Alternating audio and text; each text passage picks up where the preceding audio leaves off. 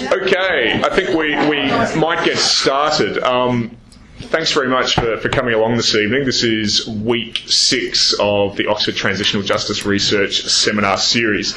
Um, it's a real privilege for us to have one of our own uh, people speaking this week. Um, Chris, I'm fairly sure, doesn't need much of an introduction as he's already very well known to all of you.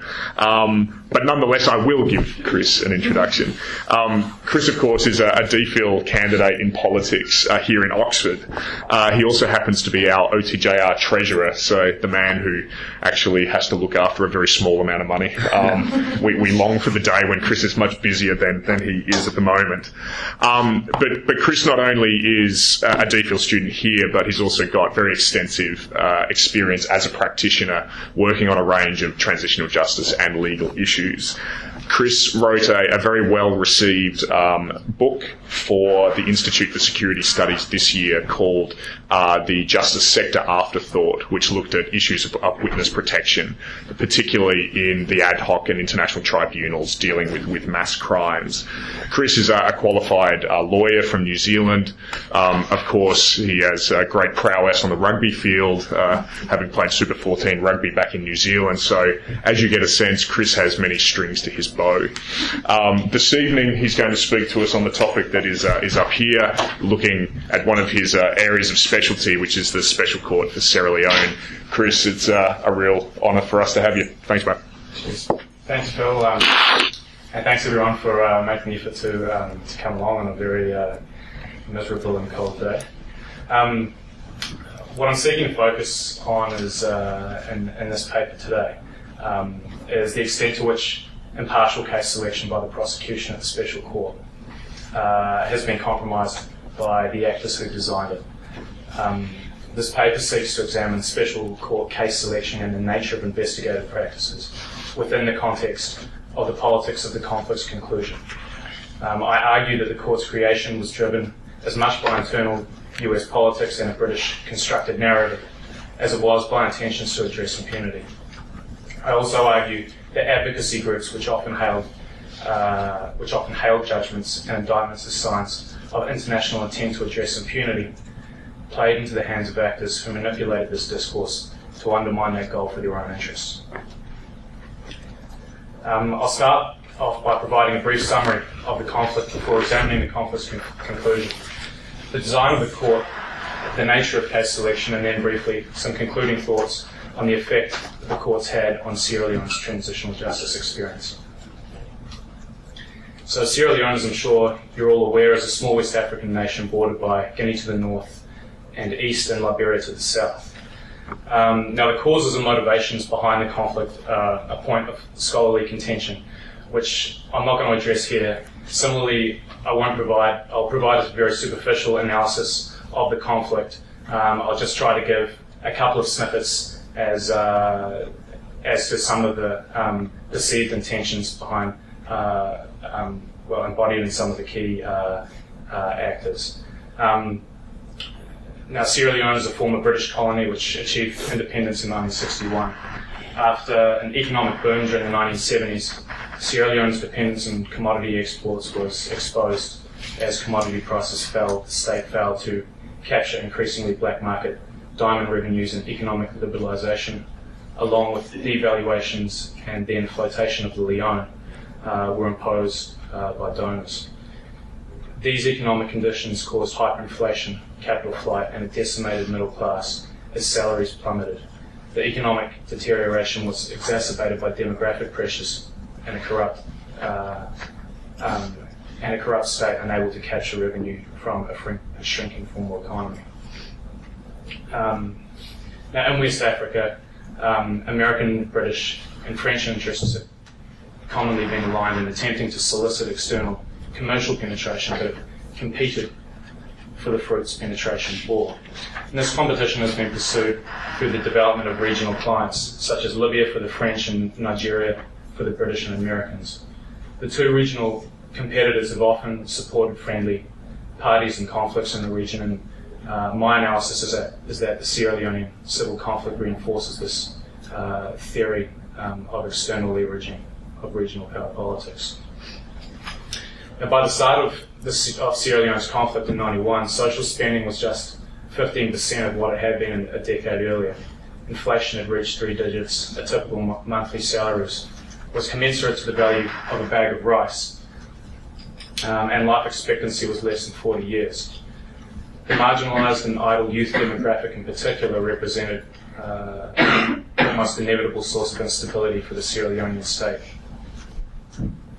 In March 1991, an armed insurgency called the Revolutionary United Front, led by Foday Sankoh and backed by Charles Taylor's Liberian National Patriotic Front, entered eastern Sierra Leone from Liberia in an attempt to try to conduct a revolution and overthrow the government of Joseph Momoh. Both the RUF and the NPFL leadership had received training in Libya, and according to Western intelligence, held French third party tacit support via the Ivory Coast from where Taylor launched his Liberian rebellion. The war caused uh, tens of thousands of deaths, over a million displacements, and upwards of 400,000 amputations of one or more limbs, amongst other crimes. In 1992, a, uh, a group of Sierra Leonean uh, army soldiers venting discontent of poor treatment by the government conducted a coup, establishing a National Provisional Ruling Council. The army and power were not effective in countering the RUF and often committed abuses themselves. Dissatisfaction and distrust of the, of the Sierra Leonean armed forces caused many rural, rural communities to form local civil defence forces to defend themselves from both the RUF and, and ill-disciplined um, army combatants. In 1995, the NPRC's then greatest source of revenue, uh, the Sieromco and Sierra Rutile mines were captured with British and commercial interests threatened, the British government helped secure a deal which provided a British firm diamond mining concessions uh, and interests in Sierra Rutile in exchange for deployment of a mercenary force to help reinforce the government. In 96, dubious elections were held, bringing NPRC advisor Ahmed Tejan Kabbah uh, to the presidency. A failed attempt to, uh, at peace led Kabbah to depend more heavily on the CDF for support as the SLA as the um, Sierra Leonean armed forces were more commonly viewed as co- co- cooperating with the rebels.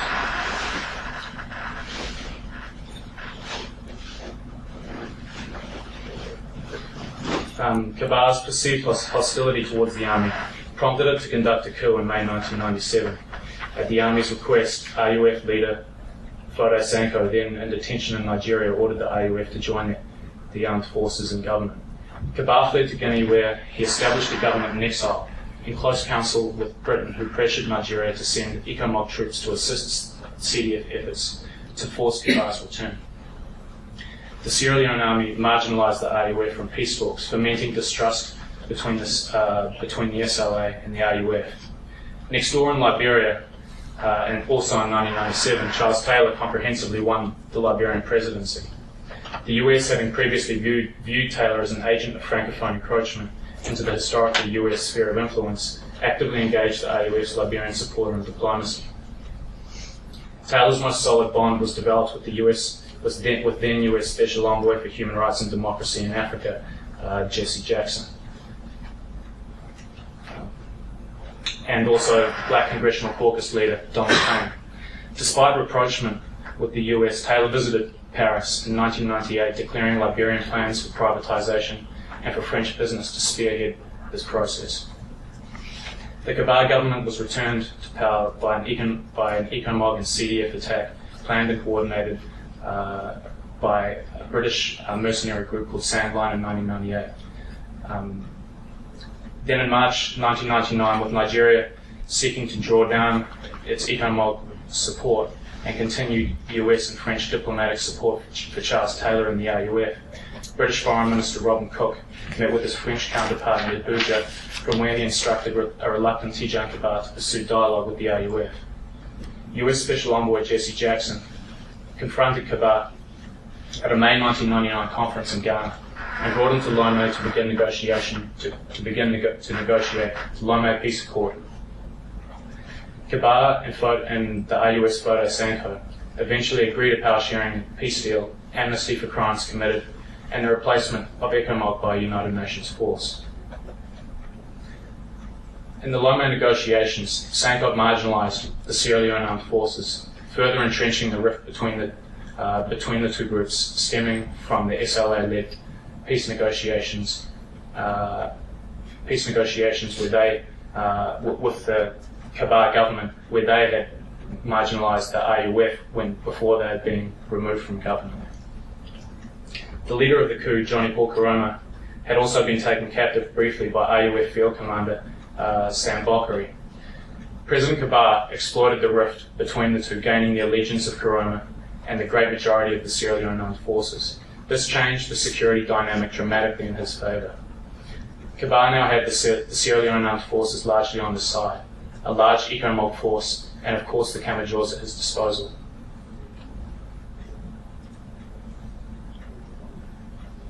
Perhaps the most important swing of support came from the Republican controlled US Senate, seeking to change Clinton administration policy in the region against Charles Taylor and the RUF.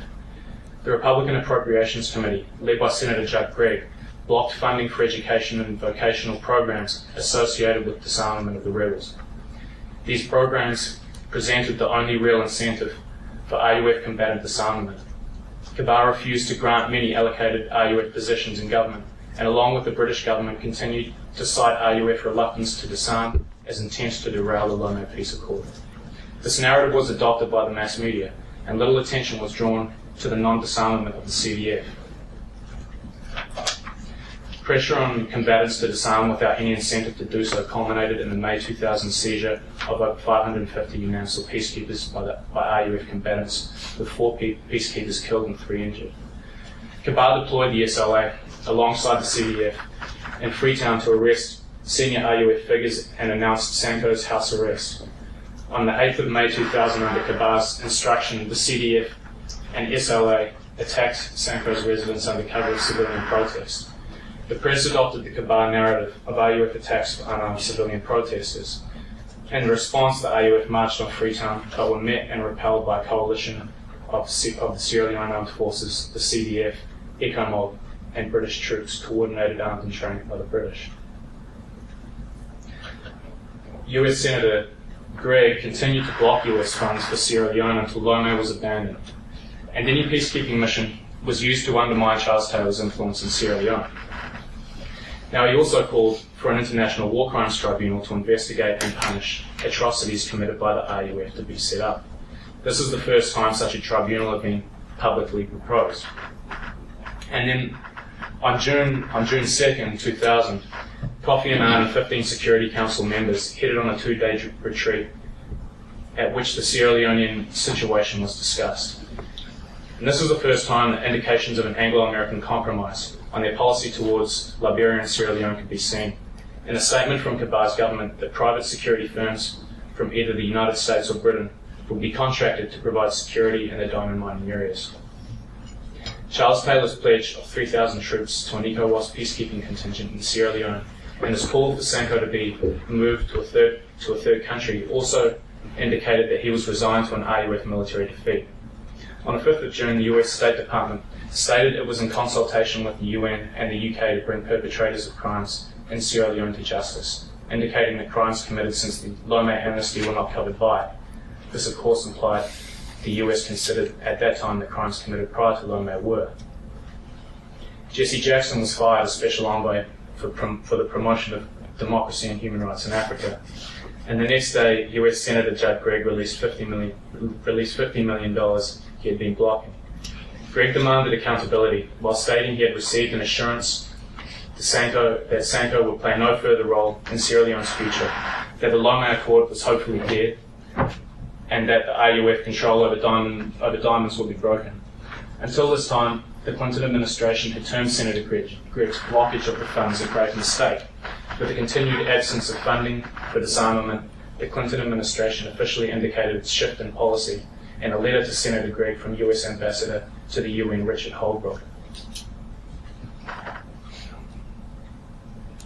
The letter, the contents of which the two had negotiated, stated that Mr. that Mr. Sankoh should have no political future, that the UN should try to disrupt the RUF's hold on diamonds, and that the US should come up with a strategy to deal with Liberian President Charles Taylor. On June 6th, Senator Gregg made the following statement. The United States will not turn a blind eye to the rape of the people of the land of Sierra Leone.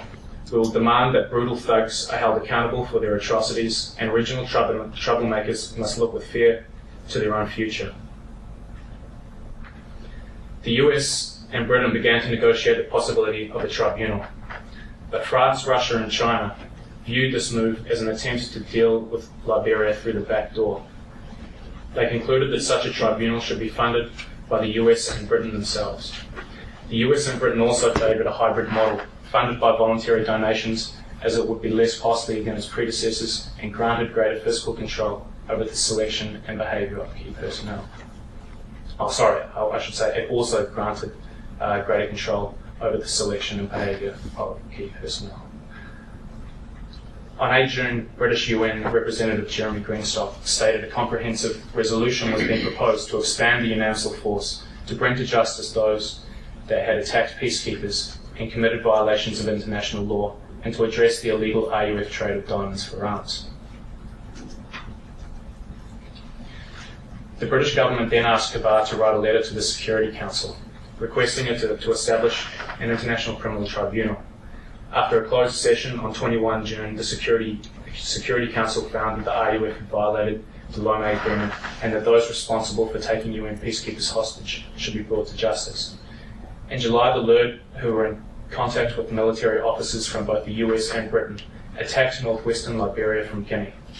Guinean leader Lansana Conte had been a strong US ally in the region. Guinean forces were provided with increased US military training and ammunition. The Liberian government appealed to the Security Council with support from ECOWAS, France, Russia, and China to lift the sanctions, but the UK and US remained steadfastly opposed. Charles Taylor desperately attempts to appease the US with conciliatory actions, attempts to utilize diplomatic patrons in both the Democratic and Republican parties appeared impotent. After meeting with George Bush on Taylor's behalf, prominent Republican evangelist Pat Robertson told Taylor, The only thing I can advise you to do, Mr. President, is appeal to God. Because what I'm hearing from George Bush, there's nothing you can do about what America intends to do. On 14 August 2000, the United Nations Security Council requested the UN Secretary, Secretary General to create a special court for Sierra Leone by negotiating agreement with the government. The special court was part of a multi-pronged US strategy to pressure Charles Taylor from power. The strategy included support for the LURD insurgency and May 2001 sanctions diminishing Taylor's capacity to repel the LURD advance. Taylor hoped France would be able to push through similar sanctions on Guinea for its support of the LURD. However, he had overestimated French clout for the Security Council. The initial leanings of the Special Court were inherent in the empowering resolution which commended the efforts of the government of Sierra Leone and ECOWAS for bringing lasting peace to Sierra Leone. August 2001 saw both the Security Council resolution to create the Special Court passed and the White House asked Department of Defense lawyer David Crane to help set up an experiment in West Africa. In September 2001, Crane would begin utilizing Department of Defense intelligence information to formulate who he believed was most responsible for crimes committed during the conflict. The Security Council made, ambitions, made ambitious claims as to the effect a special court would have for Sierra Leone. It states that in particular circumstances of, in the particular circumstances of Sierra Leone, a credible system of justice and accountability for the very serious crimes committed there would end impunity and would contribute to the process of national reconciliation and to the restoration and maintenance of peace. Once Security Council consensus had been reached on the court's creation and financial independence from UN coffers, Britain and the United States largely controlled the Security Council position. Resolution 1314 proposed a tribunal which had, which had, based upon conclusions it had already made, assumed non culpability for crimes committed by the leadership of one party to the conflict. Further, in drafting and negotiating the resolution, permanent Security Council members either assumed non culpability for their own financial, political, or military role, or sought to impede investigation of that role. Resolution 1314 was widely lauded by rights groups as evidence of the international community's intent to address impunity no matter what office individuals hold. The Special Court statute provides ad hoc amnesty to peacekeepers and government aligned military contractors. The statute places those persons within primary jurisdiction of their sending state and requires Security Council approval for their investigation by the court. This puts actors such as ECOMOGs, uh, such as ECOMOG Colonel Maxwell Khobe or British military officers who often directed the CDF beyond the reach of the court. It may also have excluded from prosecution British diplomats and servicemen coordinating the military support of the CDF. British support for the CDF, despite sanctions, was documented by the Legg Commission of Inquiry, which found that the that the Foreign and Commonwealth Office had been informed uh, and was aware of uh, armaments and other and other forms of support provided to the civil defence forces in violations of of uh, um, armed sanctions imposed on Sierra Leone at the time. Whether or not the article provides immunity to the CDF is an argument is an argument never raised by CDF defence uh, by the CDF defence. It, it appears counsel presume it did not. Now this left the Kabbah government open to indictment. The Kabbah government had made clear to the to the Secretary General's office its reluctance to uh, to agree to cooperate with the special court until the court was established and the prosecutor had been appointed. Article 2 of the agreement between the UN and the Sierra Leonean government stipulates that the Secretary General and the President of Sierra Leone will appoint key court personnel. In the years within the jurisdiction of the court, the 30th of November in 1996 until its conclusion, the Truth and Reconciliation Commission found 50% of found that 50% of 57% of abuses uh, were committed by the RUF, 30% by the Sierra Leone Armed Forces, and 12% by the Civil Defence Force. With a negligible percentage committed by ECOMOG forces, this meant that the prosecution of ECOMOG personnel would have been unlikely. Abuses were brought to the attention of personnel in the prosecution. Uh, sorry, ECOMOG abu- abuses were brought to the attention of uh, personnel within the prosecution but were not pursued because of this clause. More importantly, the clause protects any personnel in a peacekeeping role in an agreement with the government from prosecution. This meant that British or British procured advisors coordinating pro Kabbah forces against the RUF could not be held accountable.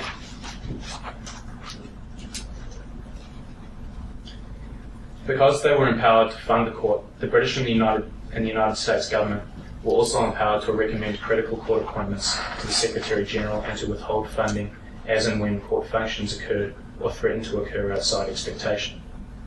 The United States recommended a lawyer from the Department of Defense named David Crane to, the, to be the court's first chief prosecutor.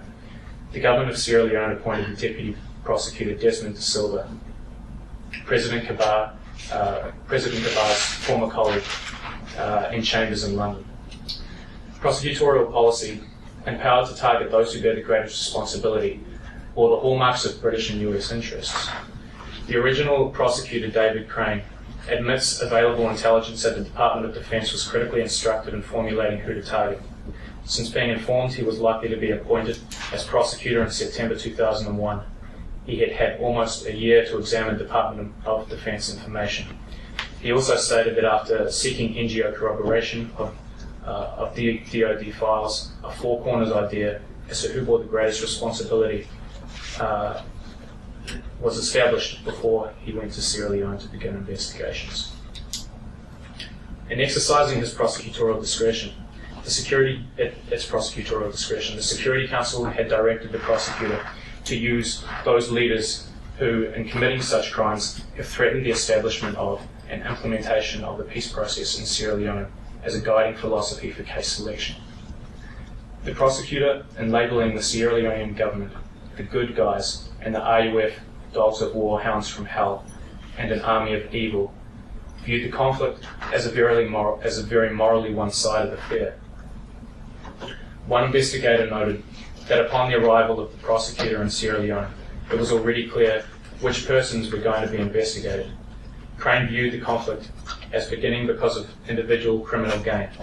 He viewed his case against the RUF as the Blood Diamond story, the movie for real, in which the motives of the RUF insurgency all boiled down to a commodity, generally diamonds, and the personal criminal gain of the RUF leadership. He also viewed conflict as a good news story because the good guys won. Crane's Department of Defence analysis was reinforced by British intelligence officers from MI6 who met with Crane in Europe and West Africa. British and American intelligence officers were sharing intelligence on RUF procurement of financial, military, and logistical support, which was passed to the prosecution. President Kabbah had directed the British provided Inspector General of Police Keith Biddle to cooperate with the Special Court, which he did by providing Sierra Leonean police investigators who were prominent in the investigation of the CDF. Between a month and 45 days after the prosecutor's arrival in Sierra Leone, the crimes and who was to be prosecuted for them was clear to the prosecution, allowing for indictments to be drafted. Every major appointment, appointing authority and as a consequence, key prosecution of appointees, excluding Human Rights Watch seconded advisors and, other investi- and some other investigators, had a historical or institutional conflict of interest stemming from professional experience aligned to a party uh, to the conflict or its conclusion. These professional allegiances were, were exaggerated by reliance on information from institutions with similar allegiances and functional impediments of state cooperation in pursuing elements of the Kabbah regime. The prosecutor in, indicted the RUF leadership and Charles Taylor, but neglected to pursue foreign supporters such as Ibrahim Bah, the arms dealer, Blaise Compaoré, the Burkinabe president, and Libyan leader Muammar Gaddafi. Former registrar Robin Vincent cites political pressure on the chief prosecutor David Crane not to indict Gaddafi, despite his culpability due to the appearance of a Gaddafi indictment by a US funded tribunal. David Crane admits he found Gaddafi to bear the greatest responsibility, but, view, but viewed his indictment as too politically sen- sensitive to pursue. The court's dependence on voluntary contributions from the US and Britain was also critically instructive. Explaining his non-indictment as a political deci- as a political decision, Crane said, "If I had indicted, indicted Gaddafi and Compaoré, then we may have been shut down." In November 2002, a decision was therefore taken to pursue only one of the three leaders allegedly involved in the RUF joint criminal enterprise. Compaoré and the weapons trader Ibrahim Bah, who organised the facilitation of arms through Burkina Faso to the RUF, were, were originally thought to be within the political parameters of indictment. Their cooperation with the US government on terrorism, as well as the anticipated political and diplomatic fallout of indicting more than one head of state, outweighed the good, uh, the perceived good of holding them accountable. The original list of potential accused was larger than the final number prosecuted, and it did include Compaoré. But on the other side of this, uh, on, with the CDF, Hinga Norman, the field, the head field commander, was as high as the chain of command went, despite his position as Deputy Minister of Defence and President Kabbah's uh, retaining the position as uh, Defence Minister, to whom Norman reported directly. Some court observers have cited the prosecution of the CDF accused as demonstrative of the, of the Sierra Leonean government's willingness to allow impartial investigation. However, the relationship between Hinga Norman and President Kabbah had been one of deep mistrust since 1997-98. Many observers believed Norman sought to usurp Kabbah as leader of the Sierra Leone People's Party, and that Kabbah and those close to him, particularly Vice President Solomon Berewa, viewed Norman as a political threat. From the time of the prosecution's arrival in October 2002, there was no suggestion of investigating anyone in the CDF chain of command higher than Hinga Norman. Some elements of the prosecution provided leads for investigation of the political and military supporters of the CDF. Those sources did not believe that the information was actively pursued. The first apparent impediment to pursuit of this line of inquiry appeared to be the dependency upon local cooperation with security forces and the state at large. The consciousness that the investigation and prosecution depended on Sierra Leonean state cooperation. Prosecution personnel were cognizant of the experience of peers at the ICTR. Attempts to vigorously pursue incriminating information relating to Pre- President Kabbah, other senior elements of the Sierra, Leone, Sierra Leonean People's Party, the Sierra Leone People's Party, or elements of the British government may have caused a cessation of cooperation as experienced at the ICTR.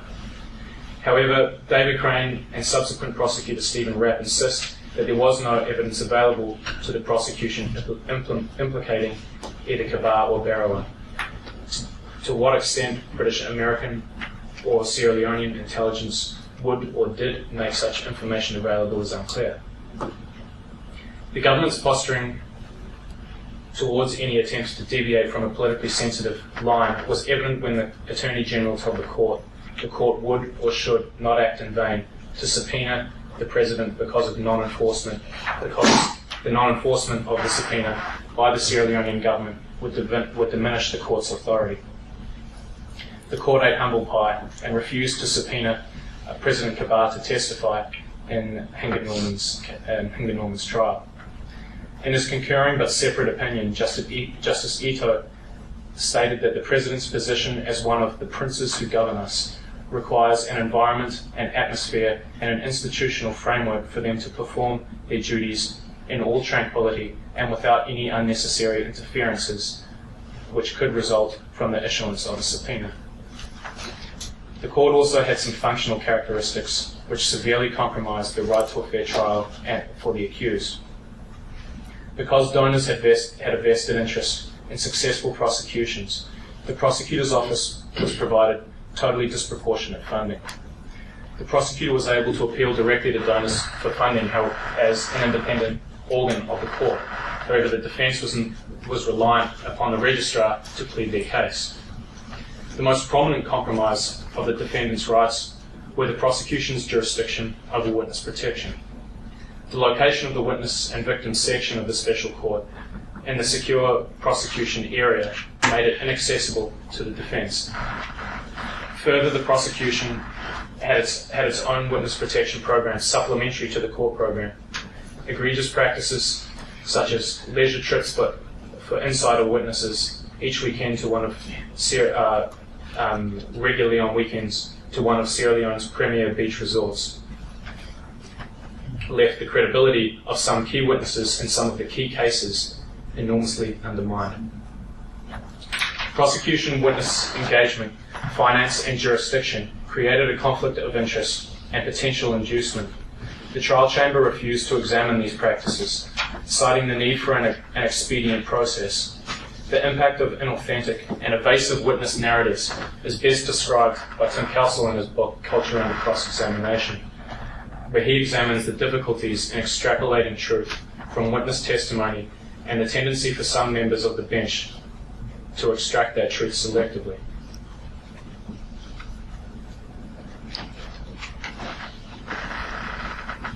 Both the function and the design of the court have very serious consequences for the Sierra Leonean transitional justice experience. The Security Council, referring to a potential special court for Sierra Leone, described how a credible, just, a credible system of justice and accountability would end impunity and contribute to the process of national reconciliation and to the restoration of, of the maintenance of, of peace. A credible system of justice might have contributed to addressing impunity in Sierra Leone and the region. However, my findings are that this institution was more about prosecuting victors' justice than conducting an impartial investigation of all parties to the conflict. This is not an unfamiliar phenomenon for Sierra Leoneans. They've witnessed before the trials and commissions of inquiry established by incoming regimes to discredit their predecessors.